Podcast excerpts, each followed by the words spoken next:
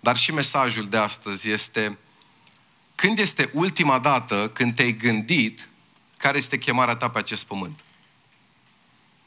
Doar ce am trecut în noul an și probabil mulți, dacă nu chiar majoritatea dintre noi, așa cum ne este obiceiul, ne-am gândit la anul trecut și la anul care ne stă înainte. Și probabil că mulți dintre noi, dacă nu toți, ne-am pus întrebarea care este planul, care este chemarea lui Dumnezeu pentru mine specific în 2024.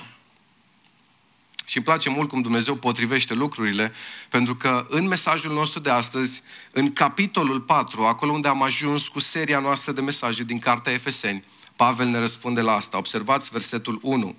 Vă sfătuiesc, dar eu cel întemnițat pentru Domnul, să vă purtați într-un chip vrednic de chemarea pe care ați primit-o.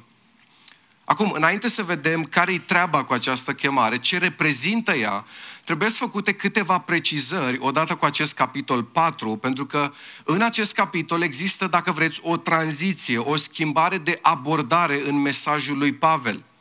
Mai specific, prima jumătate a epistolei, capitolele 1-3, se ocupă cu dezvăluirea, cu aflarea poziției noastre în Hristos. În Hristos, expresie care apare de 36 de ori, sub o formă sau alta pe parcursul cărții. Cartea ne descoperă că viața noastră în Hristos este o viață de unire cu Hristos în locurile cerești. Spre exemplu, Efeseni 1 cu 3 ne-a binecuvântat cu tot felul de binecuvântări duhovnicești în locurile cerești în Hristos. Efeseni 2 cu 6, El ne-a înviat împreună și ne-a pus să ședem împreună în locurile cerești în Hristos. Și numai puțin de jumătate din tema și conținutul epistolei are legătură strict cu identitatea noastră în El. Cea de-a doua parte, adică începând cu capitolul 4, ne arată în termeni foarte practici cum trebuie trăit aici, jos pe pământ, această viață cerească. Cu alte cuvinte, care este practica care ar trebui să curgă în viața creștinului odată ce înțelege poziția pe care o are. Tocmai de aceea, prima jumătate a epistolei, capitolul 1-3, se ocupă cu dezvăluirea poziției, pentru că pentru a putea să trăim voia lui Dumnezeu pentru noi, în mod practic, în viața noastră, trebuie mai întâi să înțelegem cine suntem din punct de vedere doctrinar, poziționar, teologic în Hristos. Altfel, identitatea mea va fi întotdeauna distorsionată dacă nu mi este clară identitatea mea și cum este ea strâns legată de a lui. John Stott spunea întreaga epistolă, este o minunată combinație între doctrină creștină și datorie creștină credința creștină și viața creștină, între ceea ce a făcut Dumnezeu prin Hristos pentru noi și ce trebuie să facem noi în consecință. Acum, realitatea este că mulți oameni ignoră teologia, nu? Că sunt chestii destul de plictisitoare, poate, așa ni se par de multe ori, și în schimb vor să sare direct la lucrurile practice. Însă în cartea Efeseni, Pavel ne arată că teologia e practică. Și poate mai mult decât orice altă carte a Bibliei, cartea Efeseni subliniază legătura aceasta dintre teologia sănătoasă și trăirea sănătoasă. De aceea mai întâi trebuie înțeleasă chemarea, apoi urmează umblarea în concordanță cu chemarea. Amintiți-vă de imaginea prezentată în urmă cu doar câteva săptămâni despre cum John MacArthur prezintă epistola și vă recitesc cu scopul să citesc și continuarea ceea ce spune el. Spunea el, mă gândesc la epistola către Efeseni în termenii unui automobil. Pot să știu totul despre mașina mea, să fiu un mecanic desăvârșit, dar nu voi rezolva mare lucru dacă mă voi așeza în fața ei și îi voi spune, mașină, știu totul despre tine, dumă la biserică. Mașina mea nu se va mișca din loc. Ce trebuie să fac? Trebuie să mă așez în spatele volanului și să răsucesc cheia în contact. Fără această mișcare a mea, nu va exista niciun fel de mișcare a mașinii mișcarea cheii în contact este tot secretul. Aș putea să fiu ignorant total în mecanică, dar dacă știu să întorc cheia în contact, pot face mașina să meargă. Și spunea el, primele trei capitole ale epistolei sunt o descriere a motorului mașinii creștine. Ni se spune că a existat un plan și un maestru mecanic care a dus totul la îndeplinire. Ni se spune că avem la dispoziție toată puterea învierii, care va mișca toate lucrurile din univers și din viețile noastre. Ni se spune chiar și traseul pe care trebuie să-l parcurgem spre destinația noastră. Și aici foarte important. În capitolul 4 începe descrierea drumurilor pe care trebuie să le parcurgem. Cum arată chemarea noastră. Și asta începem să vedem de astăzi. Apostolul Pavel spune ceva de genul, acum că avem la dispoziție o asemenea minunăție de mașină, hai să mergem. Practic, ultimele trei capitole ale epistolei constituie partea practică în care apostolul ne îndeamnă să mergem într-un chip vrednic de marile adevăruri prezentate deja în primele trei capitole. Altfel spus, cea de-a doua parte a epistolei răspunde, dacă vreți, ca un ecou celei din tâi. Doctrinele expuse în partea întâi se răsfrâng în datoriile creștine din partea a doua. Și sunt o grămadă de simetrii care se desfășoară una după alta și o să vedem câteva dintre ele. Spre exemplu, în capitolul 1, poziția noastră, suntem chemați prin har să facem parte din trupul său. Iar apoi în capitolul 4, în a doua parte a epistolei, ni se arată cum să umblăm vrednici în unitatea trupului. În capitolul 2 ni se arată că am fost înviat din morți. În capitolul 4, apoi în a doua parte, ni se arată purtarea care trebuie să rezulte din această poziție. Dezbrăcați-vă de hainele vechi. Ni se arată că am fost împăcați și apoi ni se spune umblați în armonie. Capitolul 3, taina biruinței lui Hristos asupra diavolului și apoi ni se explică umblați în biruință. Am fost zidiți în Hristos pentru fapte bune. Capitolul 4, 6, cum arată acele fapte bune și cum umblăm în ele practic. Doctrina despre Duhul Sfânt în Efeseni capitolul 1, Efeseni 4, nu întristați pe Duhul Sfânt și o să vedem probabil în două săptămâni cum se întâmplă lucrul ăsta. Și Pavel începe și spune în capitolul 4, vă sfătuiesc, dar eu cel întemnițat pentru Domnul să vă purtați într-un chip vrednic. Le vorbea un om care s-a purtat vrednic de chemarea pe care a primit-o. Observați exprimarea lui, vă sfătuiesc eu cel întemnițat. Era familiar cu binecuvântările chemării, dar și cu prețul care a fost nevoit să-l plătească. Și l-a plătit fără să clipească, fapt pentru care a ajuns în închisoare, de unde ne scrie această epistolă și nu numai aceasta. Observă și în 2 Corinteni din nou prețul chemării, spune, am căpătat de 5 ori de la iudei 40 de lovituri către una, de 3 ori am fost bătut cu nuiele, am fost împroșcat cu pietre, s-a sfărâmat corabia cu mine, o zi și o noapte am fost în adâncul mării, am fost în călătorii, în primejdi pe râuri, în primejdi din partea tâlharilor și parcă nu se mai termină primejdile. În osteneli, în necazuri, în foame, în sete, în posturi adesea, în frig, în lipsă. Pe lângă lucrurile de afară, în fiecare zi mă apasă grija pentru toate bisericile. Chiar și atunci când a trebuit să meargă la Ierusalim, deși Duhul Sfânt l-a înștiințat prin proroci că va avea de suferit, el nu s-a dat înapoi, a mers înainte. Și același lucru îi sfătuiește pe destinatarii scrisorii să facă, să se poarte într-un chip vrednic de chemarea pe care au primit-o, indiferent de costuri. Pavel zice ceva de genul, uite minunăția pe care Isus a făcut-o în voi, asta sunteți voi în El și avem aici imediat o imagine cu ceea ce noi suntem în Hristos. Și spune, asta a făcut Isus din voi. Toate aceste adevăruri sunt adevărate pentru oricine este în Hristos. Ești iubit, prețuit, moștenitor, răscumpărat, împuternicit, iertat, ales în Hristos, așezat în locurile cerești. Ai trecutul acoperit, ai un prezent asigurat, ai un viitor glorios, ești parte din familia Lui ești așezat în familia Lui, ești împuternicit, ai o nădejde vie, ești poemul lui Dumnezeu, capitolul 2, Efeseni. Și e foarte interesant, în întreaga epistolă există 41 de imperative, fiți foarte atenți.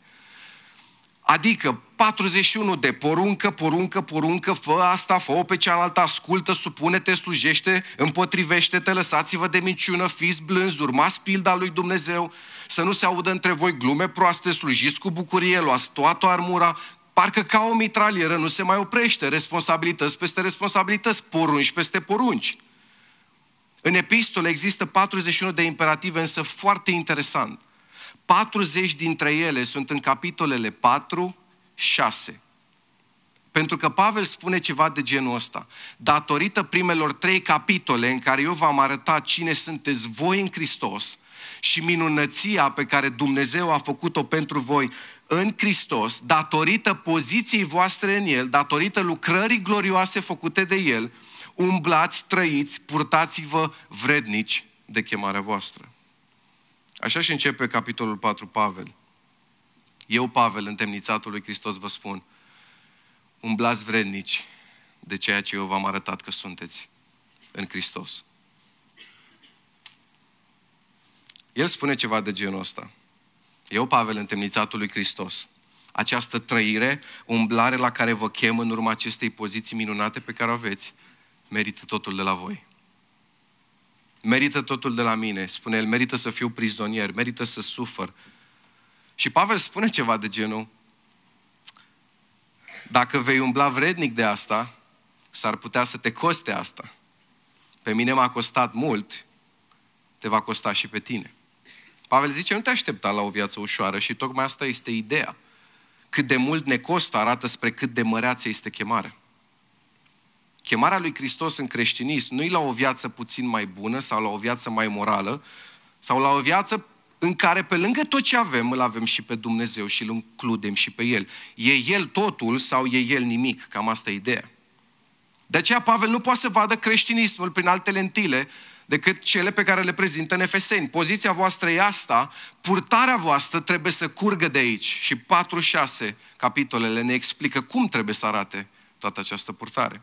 Așa putem înțelege mai bine începutul capitolului 4. Vă sfătuiesc, dar eu cel întemnițat pentru Domnul, să vă purtați într-un chip vrednic de chemarea pe care ați primit-o. Verbul folosit de Pavel, tradus aici cu purtați-vă, are sensul de comportament sau trăire. Verbul acesta apare de șapte ori în această epistolă și foarte interesant, chemarea de care el vorbește aici nu e chemarea de apostol, nu e chemarea nici măcar de o slujire pe care efesenii cărora le scrie o primiseră. Nu e vorba de un dar anume, nu e vorba despre o slujbă anume. A, ăia de la închinare sau ăia de vestesc Evanghelia, ăia de fac nu știu ce slujire pe care o vedem poate noi de multe ori mai spirituală. Nu, nu, asta e chemarea oricărui creștin. Și dacă trecem prin capitolele 1-3, pe care el pune baza, chemarea la care se referă Pavel este chemarea de a fi a lui Hristos, de a fi familia lui, el care ne-a chemat din întuneric la lumină. Ești cuprins și tu aici dacă ești a lui Hristos. Chemarea de a aparține lui și de a umbla vrednici în consecință. Aduceți-vă aminte, încă din capitolul 1, Pavel se roagă și spune, mă rog ca Dumnezeul Domnului nostru Isus Hristos, Tatăl Slavei, să vă dea un duc de înțelepciune și de descoperire în cunoașterea Lui și să vă lumineze ochii inimii care, ca să pricepeți ce? Care este nădejdea chemării Lui. Se roagă pentru ei să vă dea Sofias, Apocalipsis, să vă dea înțelepciune, revelație și apoi spune umblați vreznici de ea. La asta ne referim că prima parte a epistolei răspunde ca un ecou celei de-a doua. În prima parte se roagă să înțelegem chemarea, apoi, apoi ne prezintă care e chemarea asta și cum putem să umblăm vrednici. Nu doar de 8 ori aici în Efeseni, dar de 33 de ori în toate scrisorile, Pavel folosește acest verb cu privire la trăirea vieții în toate sferele ei, subliniind de fiecare dată același lucru. Trăiește, umblă, comportă-te vrednic. Indiferent de slujirea ta, indiferent de darul tău, indiferent de contextul tău, indiferent de familia ta, indiferent de vârsta ta, indiferent de indiferent ce vrei tu. Poartă-te, trăiește vrednic de numele pe care îl porți. E ca și cum numele lui e numele tău de familie și îți spune trăiește în consecință, umblă vrednic de asta.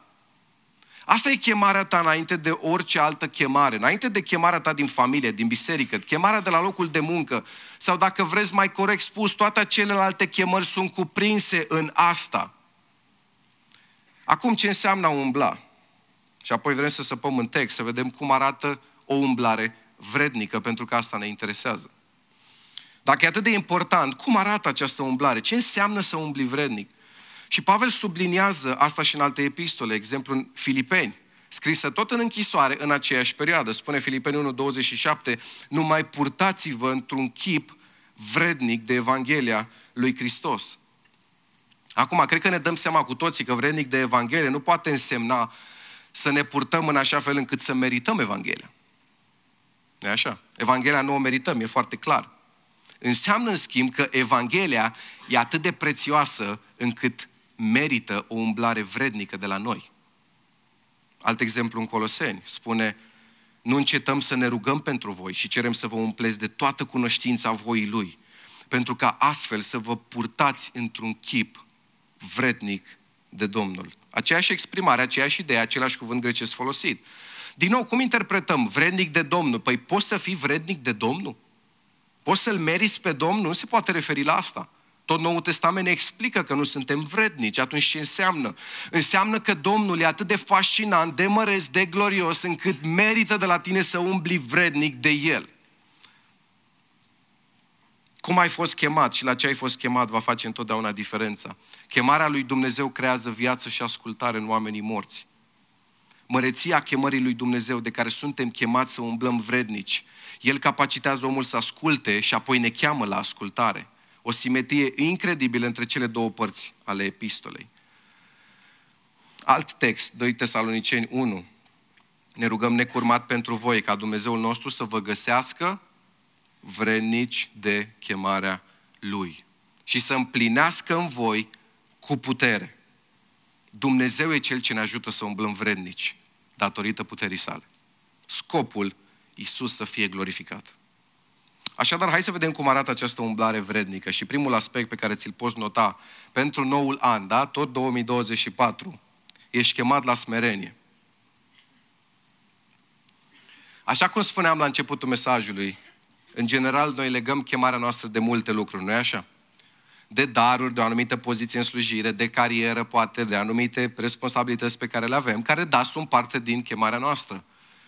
Însă interesantă viziunea lui Pavel. Apostolul leagă extrem de clar chemarea de smerenie. Cu alte cuvinte, nu poți să spui că tu crești în chemare și să nu crești în smerenie.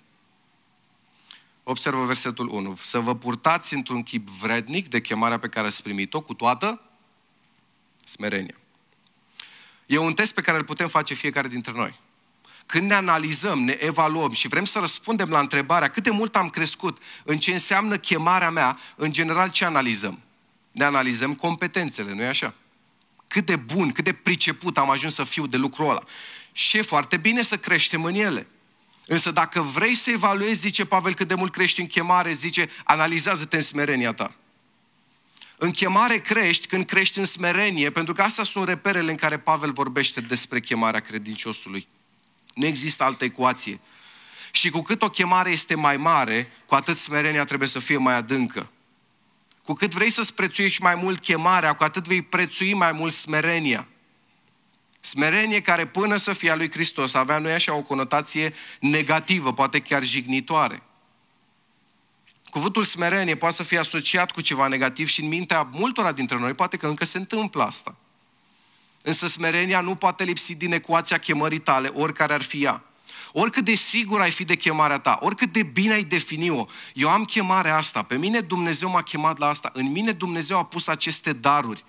Smerenia e acel ingredient care va coborâ cerul în ceea ce faci. Va face diferența dintre activitate religioasă și slujire, de fiecare dată.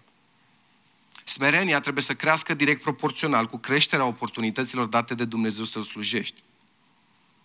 Și fără realitatea unei inimi pasionate de Dumnezeu, smerenia autentică nu poate fi o realitate, ci doar o imitație. O imitație ieftină. De aceea Pavel, pasionat fiind, prezintă toate minunățile, toate bogățiile, toate adevărurile de care îl vezi cât de fascinat e primele trei capitole. Și apoi spune, smerenia nu poate lipsi și smerenia nu va lipsi când inima ta e pasionată de Dumnezeu. Pentru că atunci nu doar că vei ști teoretic că Dumnezeu nu-și împarte slava cu nimeni, nu vei vrea să o împartă, pentru că știi că El o merită. Știi că e a Lui și vei vrea să-i o dai, nu 99%, ci pe toată. Vei spune, Doamne, nu vreau să stau în drumul Tău, nu vreau să fur din gloria Ta, nu vreau să te încurc, eu vreau să mă micșorez și Tu să crești. Asta e dorința inimii mele, nu doar pe care o înțeleg teoretic, dar pe care vreau să o trăiesc cu toată ființa mea. Și astfel smerenia ne pune în postura în care împărăția lui Dumnezeu se manifestă prin noi. Smerenia îl așează pe Hristos în toate domeniile vieții ca stăpân. Cu alte cuvinte, smerenia este una din cele mai profunde atribute a umblării vrednice de chemarea la care Pavel ne cheamă. Însă, această smerenie nu se va desfășura doar în raport cu Dumnezeu. Asta ne descrie Pavel în continuare când el începe să facă referire și la relațiile cu ceilalți. Pentru că nu e așa, smerenia se vede foarte bine în relații. Și aici vreau să fac o precizare. Adevărata smerenie este să nu crezi că valorezi mai puțin decât alții, dar înseamnă să te gândești mai puțin la tine și mai mult la alții. Pentru că asta face smerenia. îți ia ochii de pe tine, îi pune pe Dumnezeu și când faci asta, Dumnezeu îi va pune pe ceilalți. Slujește-i. Smerenia înseamnă să-L pui pe Domnul Isus pe locul întâi, pe ceilalți pe locul doi și pe tine să te lași la urmă. Smerenia este atitudinea inimii prin care privești pe ceilalți mai presus de cum te vezi pe tine. Atenție, nu să te disprețuiești. Aia nu e smerenie. Aia este disprețuire, de multe ori este victimizare și victimizarea vine și ea, probabil că știți, din mândrie, pentru că vrea să atragă atenția asupra sa. Și probabil știți că de multe ori și noi poate am făcut asta, dar cunoaștem cu siguranță situații sau oameni care sunt mândri de smerenia lor. Sfântul Ioan Gură de Aur spunea, pe când mândria este moartea virtuților și viața păcatelor, smerenia este moartea păcatelor și viața virtuților. Smerenia are directă legătură cu părerea ta despre tine. Viețile noastre vor fi afectate în toate domeniile atunci când smerenia va fi o prioritate în tot ceea ce înseamnă chemarea noastră. Că e vorba de chemare în societate, că e vorba de chemare în familie, că e vorba de chemare în biserică, că e vorba de chemare în slujire, că e vorba de chemare în ce vrei tu, ești chemat la smerenie. Pavel continuă și nu se oprește aici și spune că mai suntem chemați la ceva, suntem chemați la blândețe. Să vă purtați într-un chip vrednic de chemarea pe care ați primit-o cu toată smerenia și blândețea. Smerenia mută toată atenția, toată încrederea de pe tine pe Domnul, iar asta va produce blândețe. Pentru că blândețea este strâns legată de smerenie, este o consecință a smereniei, dacă vreți. Acum, realitatea este că smerenia poate e puțin mai greu de palpat ca blândețea, să spui despre un om, e smerit sau nu e. Dar un test pe care îl putem face, dacă vrei să știi gradul de smerenie pe care îl ai, verifică-ți inclusiv blândețea în relații. Dacă ești răutăcios, mânios, supărăcios, nu ești blând, înseamnă că nu ești smerit. Tocmai de-aia repezi pe toată lumea, că nu înțelegi cum toți sunt așa de nepricepuți și cum tu ești atât de bun la toate. Însă dacă ești smerit, vei fi blând și vei fi blând în vorbă și în fapte. Vorbele aspre, răutatea, repezeala sunt o dovadă a lipsei de smerenie și o dovadă clară de mândrie. De aceea David se ruga și spunea, nu lăsa ca mândria să stăpânească peste mine. Pentru că de multe ori poate să stăpânească și nici măcar să nu ne dăm seama. De multe ori ajungem să ne obișnuim unii cu alții, odată ce ne cunoaștem și uităm să fim blânzi, pentru că nu suntem caracterizați de smerenie. Ne obișnim cu oamenii pentru că trăim lângă ei și începem să le vedem limitele. Și da, în unele aspecte, poate că Dumnezeu pe unii a înzestrat cu mai multe, pe alții cu mai puține, dar asta îți oferă posibilitatea să-i dai slavă lui Dumnezeu pentru asta, nu posibilitatea să te comporți într-un mod superior. Compară-te cu Hristos. Vei avea toate motivele să fii smerit și să fii blând și să nu-l privești pe celălalt cu superioritate. Vă sfătuiesc, dar eu cel întemnițat pentru Domnul, să vă purtați într-un chip vrednic de chemarea pe care ați primit-o. Observă exprimarea legată de smerenie și blândețe. blândețe. Cu toată smerenia și blândețea. În alte cuvinte, nu gândi în termen de minim, ci în termen de maxim. Am eu toată smerenia să-L glorific pe Hristos? Nu gândi minim despre viața ta, gândește maxim pentru Hristos. Consider o chemarea ta. Întrebarea nu e cât e minimul de smerenie, dacă încă asta e gândirea ta, nu ai înțeles chemarea ta. Dacă încă privești smerenia ca ceva umilitor, înseamnă că mentalitatea lumii e mai pregnantă și mai de impact decât ce Dumnezeu îți spune. Suntem mulți care poate suntem impresionați de oamenii așa, zicem noi, puternici, mândri, care nu ascultă nici în stânga, nici în dreapta. Nu-ți vei putea împlini chemarea cu succes în felul ăsta. Toată smerenia, la fel cu blândețea. Nu spune doar blândețea, spune toată blândețea gândește maxim. Ok, am făcut minimum în relația cu omul ăsta, să mai facă și el. I-am arătat odată de două ori smerenie și blândețe. Știți vorba aia cu las un pic pocăința deoparte, cea mai groaznică. Gândește maxim în raport cu Hristos și cu ceilalți. Toată smerenia, toată blândețea. Observați ce spune Matei 5 despre oamenii blânzi. Ferice de cei blânzi, că cei vor moșteni pământul. Nu în viața asta poți să fii cel mai sărac dintre oameni, dar în curând vom moșteni totul. Realizați lucrul ăsta. Ce ne spune asta despre genul ăsta de persoană? că e o persoană cu o încredere totală în viitor. În viitorul lui. Că e asigurat. Am văzut la partea de identitate pe ecran. Același lucru ne spune în 1 Corinteni, capitolul 3, versetul 21. Nimeni să nu se fălească dar cu oameni, că și toate lucrurile sunt ale voastre. Observați argumentul, nu aveți nevoie de laudă, de mândrie, opusul smereniei, care nu va naște niciodată în voi blândețe, pentru că deja totul e al vostru, veșnicia e a voastră, urmează să vă căpătați moștenirea, sunteți pe pământul acesta într-o trecere. Firea noastră întotdeauna va accentua pământul, diavolul întotdeauna va accentua nevoile tale imediate, mentalitatea lumii va accentua întotdeauna temporarul ăsta, pentru că altceva nu cunoaște, ce să-ți accentueze? Viața după moarte nu crede în ea. Și gândirea unui om e firească, lumească, pământească, direct proporțional cu cât trăiește doar pentru acum, doar pentru pământ.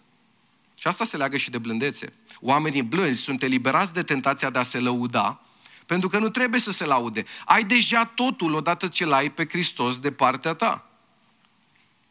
Asta spune Matei 5. Gândește-te la asta, dacă într-o oră ar urma să câștigi un milion de dolari. Nu ar trebui să te lauzi că tu ai 1000 de dolari și cealaltă persoană de lângă tine are 500, nu-i așa? Ar fi un lucru complet lipsit de sens. Deja ai totul ca moștenire. La ce să ne mai comparăm și să ne lăudăm și să acționăm fără blândețe și fără smerenie, care vin din mândrie, când noi ne știm poziția noastră, avem totul în El și atunci putem să fim totul în relația cu ceilalți. Toată smerenia, toată blândețea. Vedeți, stilul de viață, carpe diem, trăiește clipa. Trădează perspectiva noastră săracă despre veșnicie, în timp ce Dumnezeu ne promite bogăția ei, moștenirea ei. Moștenirea ta, care nu este nimic mai puțin decât Dumnezeu însuși și odată cu Dumnezeu toate lucrurile. Când îți cunoști moștenirea, viitorul, destinul, nu vei mai lua credit pentru ceea ce ai, pentru că ceea ce ai, ai de la El. Noul Testament întreabă ce ai să nu fi primit. În ecuația asta, mândria lipsește. Însă unde lipsește smerenia, va lipsi și blândețea. Și unde lipsești cele două, vei căuta mereu să dovedești, să arăți cine ești și vei avea un comportament caracterizat de răutate și mândrie, nu de blândețe și smerenie. O precizare importantă, a fi blând nu înseamnă a fi bleg.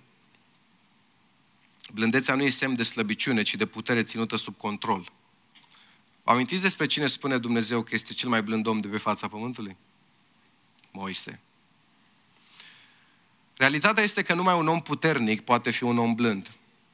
Blândețea nu poate să apară decât ca o manifestare a mărimii și a puterii. Ce vreau să spun cu asta?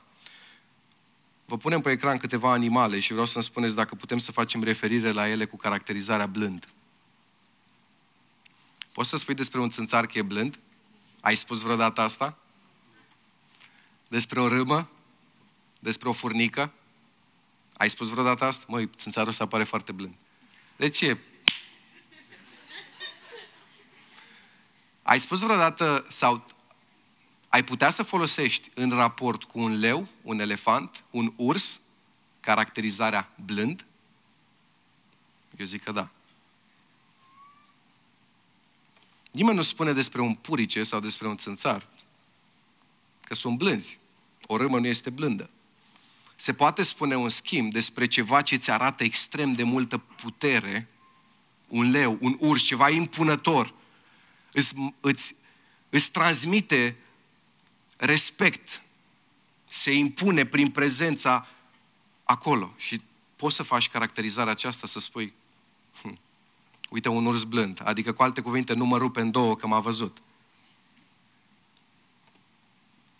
Ce unitate de mărime a folosit Dumnezeu când l-a decretat pe Moise drept cel mai blând om de pe fața pământului.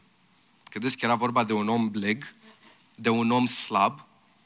Blândețea lui a ieșit în evidență în contextul poziției, puterii și privilegiilor sale înaintea lui Dumnezeu. Pe vremea aceea niciun om nu avea o poziție, o putere mai mare decât Moise. Și totuși el și-a manifestat blândețea. Chiar și atunci când Dumnezeu a vrut să distrugă poporul, Moise a mijlocit înaintea lui Dumnezeu pentru el.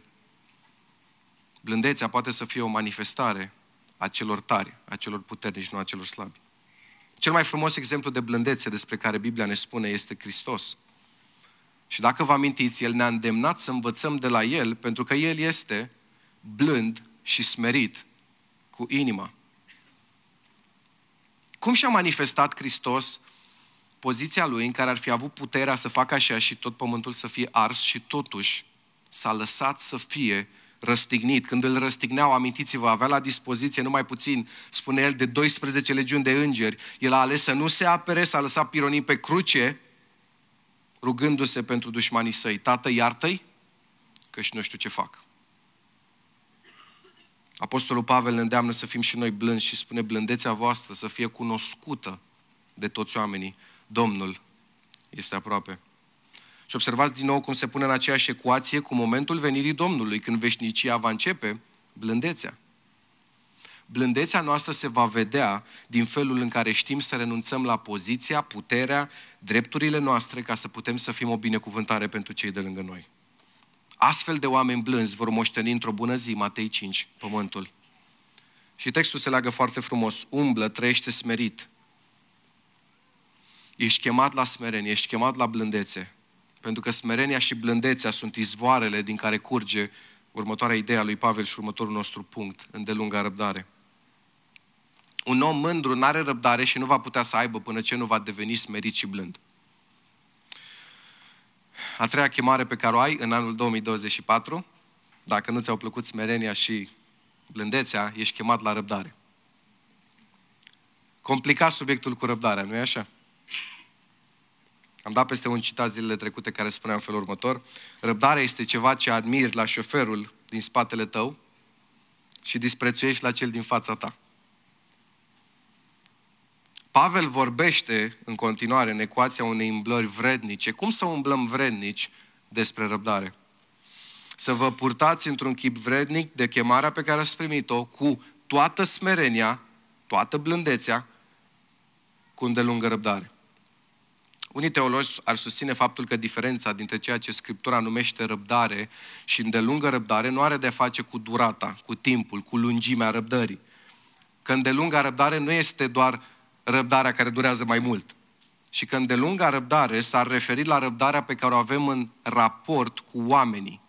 Răbdarea în raport cu celelalte persoane.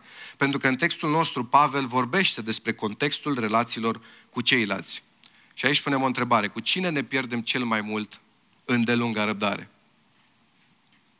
Hai, gândiți-vă la viața voastră. Greșesc dacă spun familia? Uh-huh. nu, nu. De așa, tonul vocii nu-l ridici la un străin, cum îți permiți să ridici poate la copilul tău atunci când nu se mișcă suficient de repede. Sau când nu face un anumit lucru pe care le-ai spus de șapte ori puțin mai greu să-ți vergi frustrarea pe străini, dar mult mai ușor pe cei din familie, nu-i așa? Și biserica este locul în care Dumnezeu din străini a făcut familie. Greșesc dacă spun că al doilea loc e biserica? În care facem lucrul ăsta? Cineva spunea că răbdarea este amară, dar rodul său este dulce. E greu să ai răbdare. Dar rodul nostru și scopul lui prin răbdare este sfințirea noastră. Corinteni 13. Observați un lucru foarte interesant. Chiar dacă aș vorbi în limbi omenești și îngerești și n-aș avea dragoste, sunt o aramă sunătoare sau un chimval zângănitor. Și chiar dacă aș avea darul prorociei și aș cunoaște toate tainele și toată știința, chiar dacă aș avea toată credința așa încât să mut și munții și n-aș avea dragoste, nu sunt nimic. Și chiar dacă mi-aș împărți toată averea pentru hrana săracilor, chiar dacă mi-aș da trupul să fie ars și n-aș avea dragoste, nu-mi folosește la nimic. și observați prima, primul element pe care Pavel îl scrie legat de cum este dragostea. Dragostea este îndelung răbdătoare. Iar în Efesem 4 spune asta e chemarea voastră. Să aveți îndelungă răbdare toate aceste elemente pe care Pavel le subliniază ca fiind parte din chemarea noastră, construiesc în noi rodul dragostei. Dragoste care este împlinirea legii, dragostea care este roada Duhului Sfânt, dragostea care este modalitatea în care oamenii vor cunoaște că suntem ucenicii Lui. Cu alte cuvinte, dacă dispar sau lipsesc aceste lucruri, smerenia, blândețea și răbdarea sunt semne clare că dragostea lipsește. Ești chemat la smerenie, ești chemat la blândețe, ești chemat la răbdare, și patru, ești chemat la unitate. să vă purtați într-un chip vrednic de chemarea pe care ați primit-o, cu toată smerenia și blândețea, cu îndelungă răbdare, îngăduiți-vă unii pe alții în dragoste și căutați să păstrați unirea Duhului. Observați exprimarea, căutați să păstrați unirea, unitatea Duhului. Cu alte cuvinte, e foarte interesant, Pavel ne spune că Duhul a creat această unitate. Responsabilitatea noastră este să o păstrăm. Iar apoi Pavel ne prezintă cum arată această unitate în versetele 4-6. Ne explică că avem unitate nu din cauza diferențelor, ci din cauza lucrurilor pe care le avem în comun. În Isus avem, versetul 4, un singur trup, un singur duh. După cum și voi ați fost chemați la o singură nădejde, din nou, a chemării voastre. Este un singur Domn, o singură credință, un singur botez. Este un singur Dumnezeu și Tatăl tuturor. Și Pavel vrea să zică fiecare dintre aceste zone comune este mai mare decât orice altă potențială diferență. Un singur Duh, o singură nădejde, un singur Domn, Hristos, o singură credință, un singur botez. Și apostolul nu ne cere ca noi să clădim această unitate, ci să o păstrăm, pentru că unitatea a fost făcută deja, ne spune textul, prin Duhul Sfânt. Vedeți, comportamentul este întotdeauna influențat de tăria convingerilor noastre. Dacă noi chiar credem în asta, comportamentul nostru va urma în consecință și vom umbla în smerenie, în răbdare și în blândețe. Și nu doar că vom face asta pentru că trebuie să o facem, și vom înțelege că este parte din chemarea noastră. Nu toți suntem de acord în toate, dar există aceste lucruri care sunt mai puternice și mai mărețe decât orice potențială diferență dintre noi.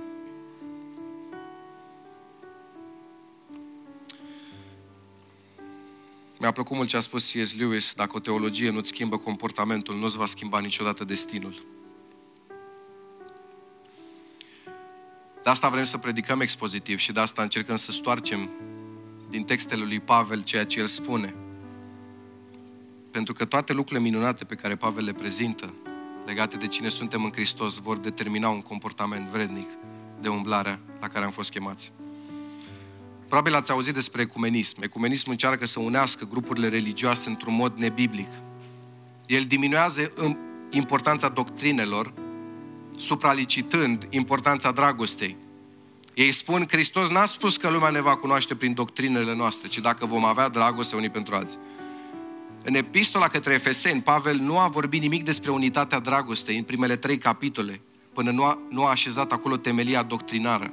Este un singur trup, un singur duh, ați fost chemați la o singură nădejde a chemării voastre, comportați-vă în conformitate.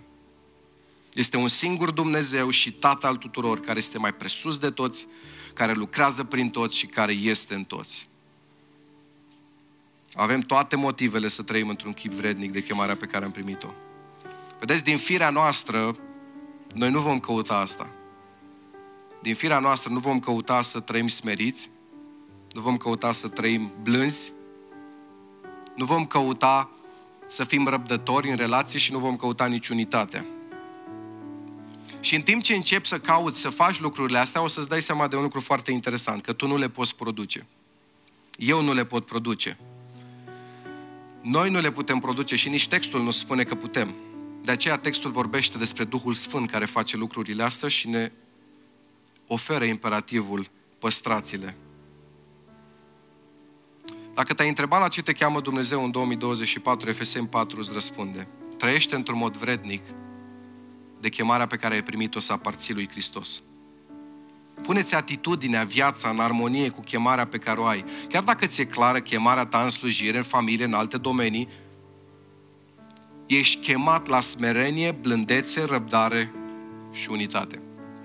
Vă întreb, v-ați făcut vreodată evaluarea la final de an sau la început de an cu astea patru? Pentru că Pavel ne explică că e parte din chemarea noastră. De fapt, nu parte din chemarea noastră, chemarea noastră. Oare câți ne propunem la începutul anului, așa vreau să arate anul meu? Vreau să umblu în smerenie, vreau să umblu în blândețe, vreau să umblu în răbdare și vreau să umblu în unitate. Nu, noi vrem să umblăm în slujire, în daruri, în ce mai accentuăm noi, care sunt importante, dar uită-le. Restul vin ca o consecință atunci când umblăm în astea. Pavel ne învață că în primele trei capitole aceste lucruri pot fi produse doar de oamenii care deja au fost așezați în Hristos și au primit o bogăție extraordinară aleși în Hristos, rânduiți spre înfiere, răscumpărați, iertați, am primit har, am primit pace, ni s-au oferit bogățiile harului său, am fost făcuți slujitorii lui, am fost făcuți moștenitori, am fost pecetuiți cu Duhul Sfânt și pentru că Dumnezeu, Duhul Sfânt, a făcut asta și noi putem acum să umblăm vrednici. Dacă aparțin cerului, înseamnă că nu mai aparțin pământului. Dacă trăiesc în lumină, nu mai calc în întuneric. Dacă am viață interioară, înseamnă că voi avea și umblare exterioară. Pentru că după cum viața constă în mișcare, la fel și viața spirituală constă în umblarea după lucrurile lui Dumnezeu, într-un mod vrednic de El. De asta Pavel petrece timp și ne învață că cine a crezut în Isus Hristos este posesorul unui câștig nemaipomenit de mare. Toate comorile noastre sunt într-un singur loc. Noi toți credincioși suntem într-o singură persoană. El a binecuvântat pe fiecare credincios într-un mod cu totul și cu totul special. Nu ți-a creat dublură. Ne-a binecuvântat atât de variat. Dumnezeu n-a făcut nici măcar două amprente să fie la fel. Pe fiecare om l-a modelat într-un mod unic. Și pentru că toate astea sunt adevărate, zice Pavel, umblă vrednic, trăiește vrednic, trăiește în armonie cu chemarea minunată la care ai fost chemat.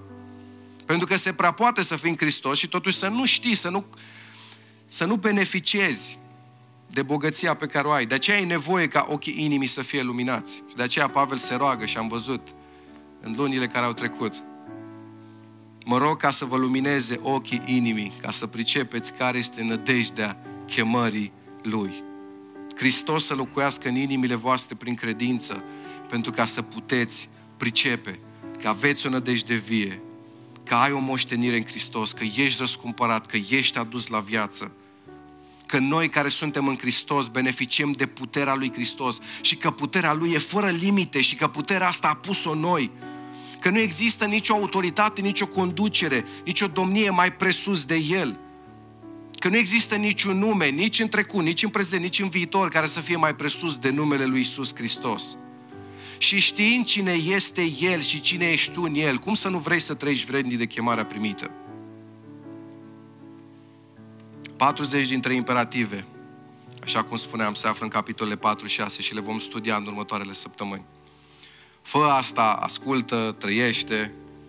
Însă toate aceste porunci pot crea oameni religioși dacă nu sunt așezate pe temelia pusă de Pavel înainte.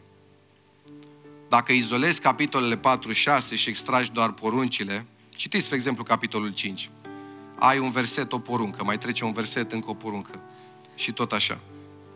Dacă izolezi capitole 4 6 și extragi doar poruncile, rămâi cu poruncile și atât.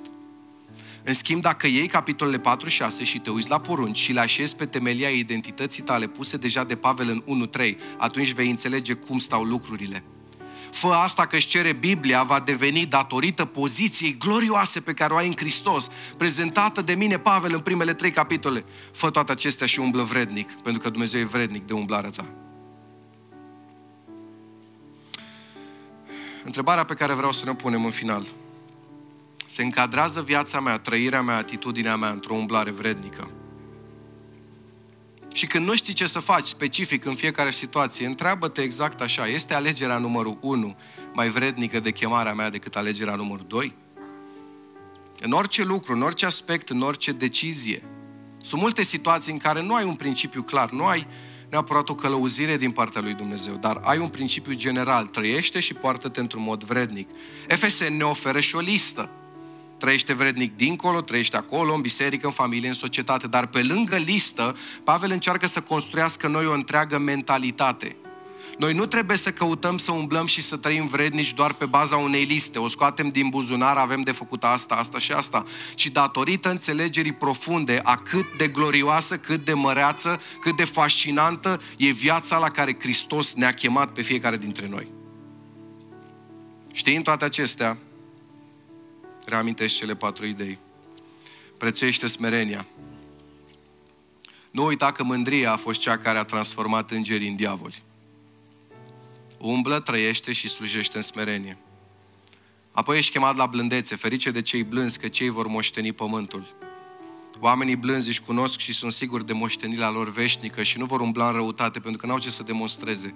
Identitatea lor e în Hristos și ei acolo își leagă identitatea. Apoi ești chemat la răbdare. Răbdarea nu este pur și simplu capacitatea de a aștepta, aia e, trece timpul. Este felul în care ne comportăm atunci când așteptăm. Și în ultimul rând ești chemat la unitate. Și îmi place foarte mult ceea ce ne mai descoperă textul din FSM 4, versetele 4 și 6. Suntem chemați la o unitate profundă și în versetele 4 și 6 găsim întreaga Trinitate prezentă. Este un singur trup, un singur Duh, Duhul Sfânt. Este un singur Domn, Hristos, Iesua. Și șase, este un singur Dumnezeu și Tată al tuturor, care este mai presus de toți, care lucrează prin toți. Ai Trinitatea prezentă care să-ți arate un model despre cum ar trebui noi să trăim unitatea. Cu alte cuvinte, ai în comun lucrurile care contează cel mai mult cu cel de lângă tine. Principiul firii pământești este fiecare pentru sine. În unitatea Duhului este fiecare pentru ceilalți. Deși este adevărat că suntem un popor ceresc, nu ne ajută la nimic doar să vorbim despre un cer îndepărtat, dacă nu ducem cerul în locuințele și bisericile noastre și să-l trăim acolo, nu înseamnă nimic pentru noi. Haideți să ne ridicăm.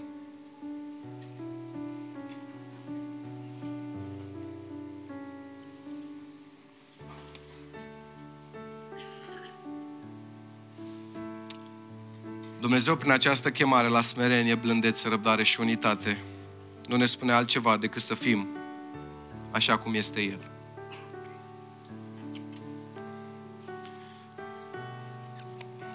Știți că în